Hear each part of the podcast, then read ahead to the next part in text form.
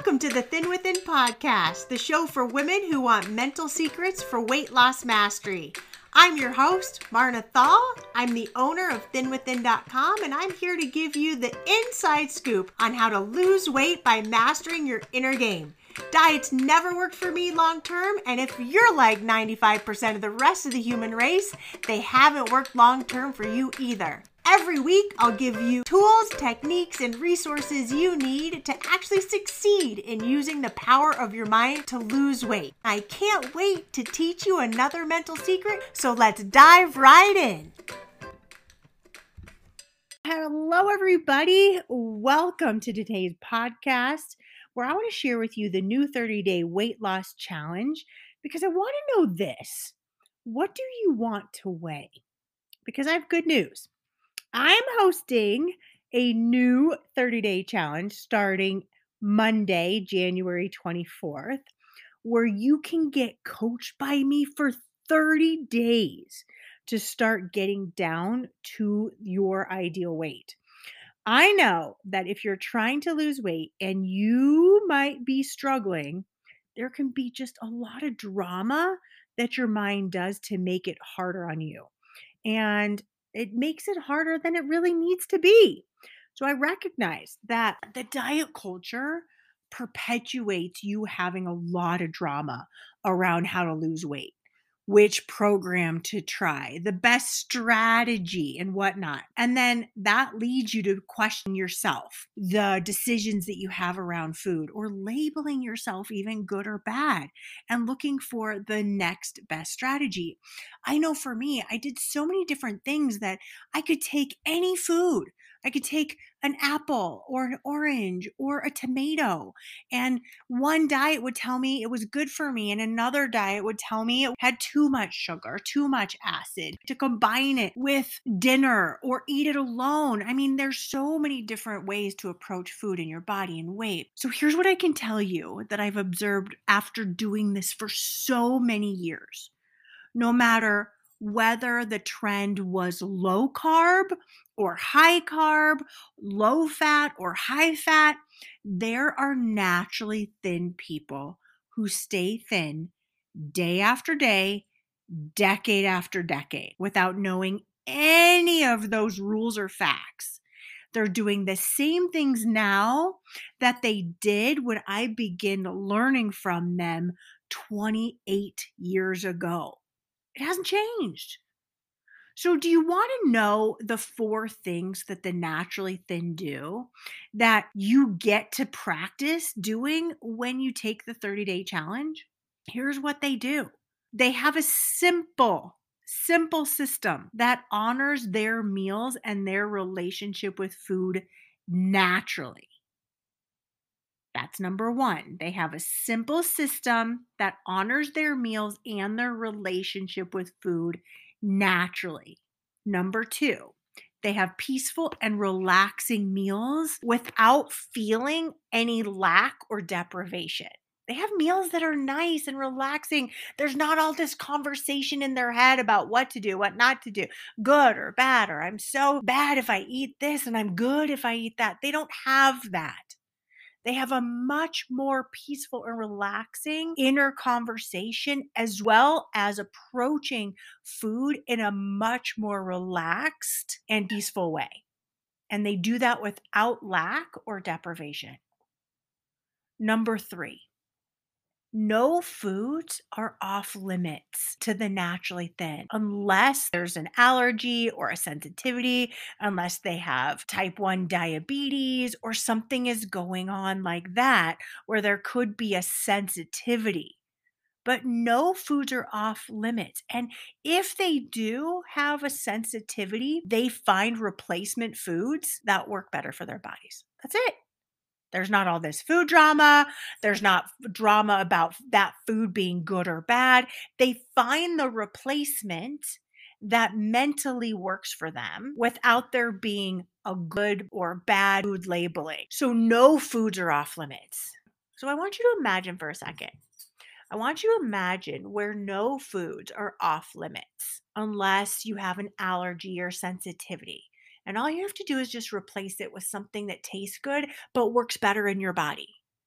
How does that feel? Do you see how there's no lack or there's no deprivation?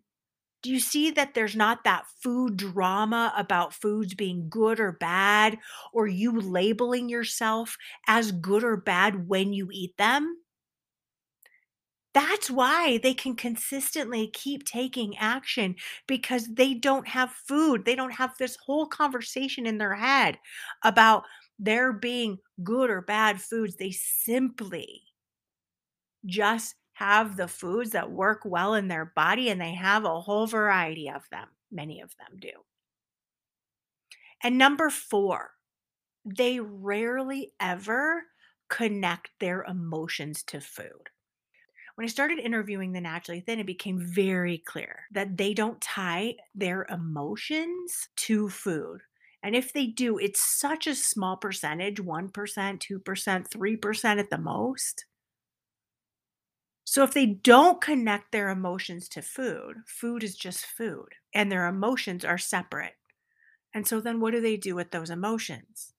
Feel them, address them, understand them, acknowledge them.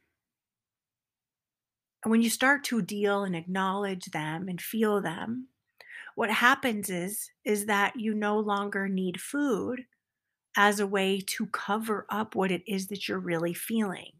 So when I learned this about the naturally thin, I started to eat my meals by honoring my body. I started to honor myself so much more than going unconscious, than just rushing through a meal.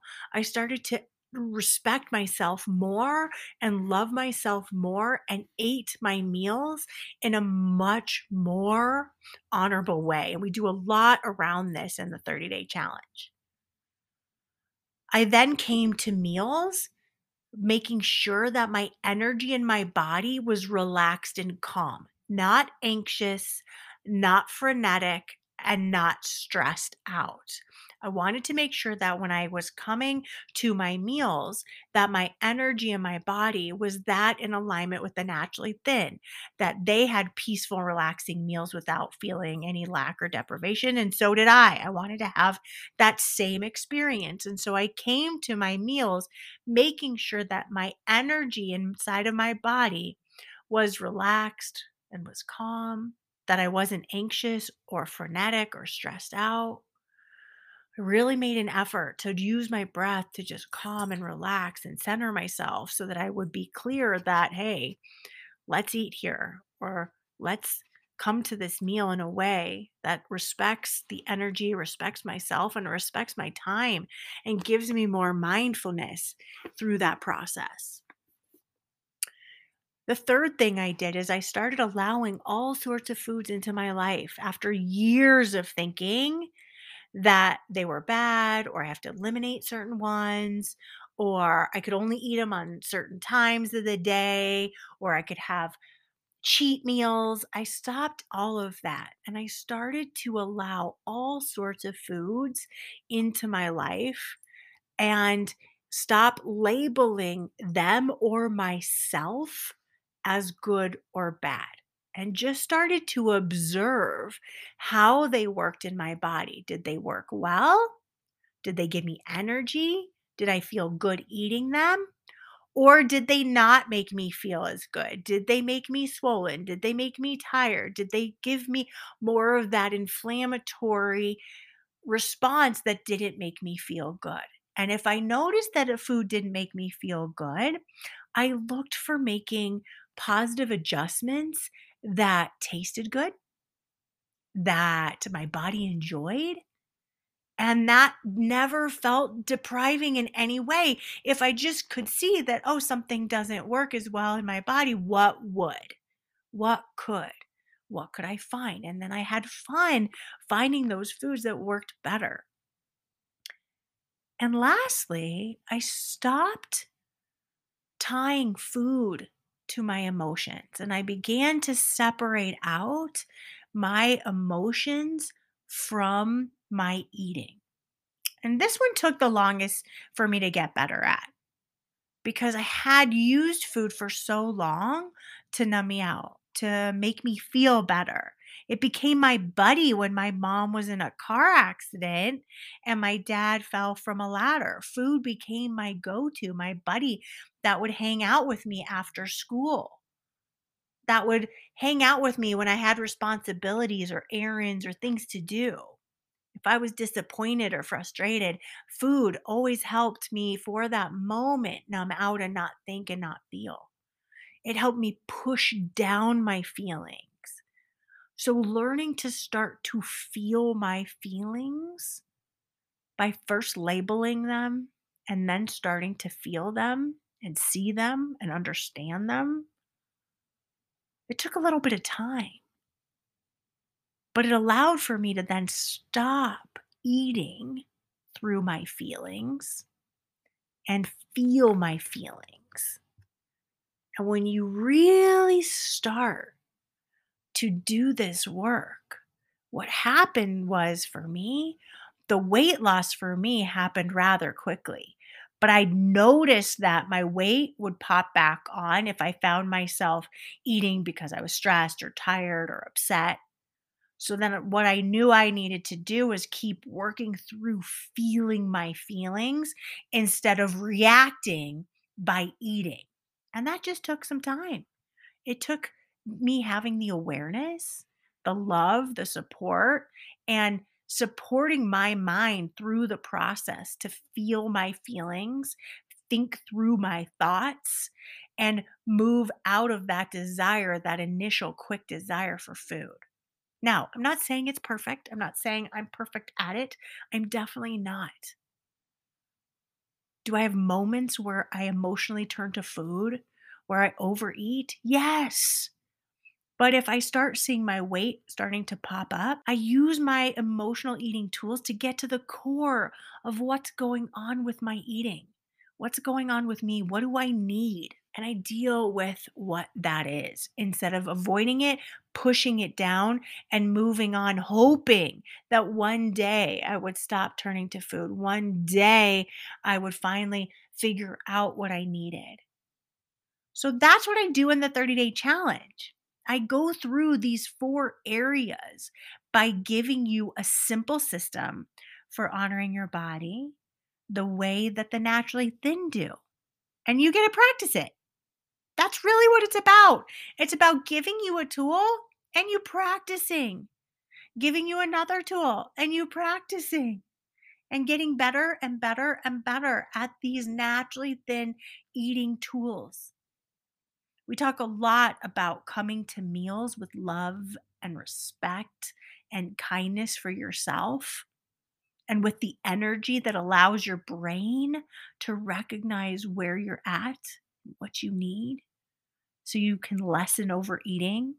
And when you do that, you start staying more mindful and conscious during your meals. You know what it's like when you just like check out and you're like, whoa, where did that food go?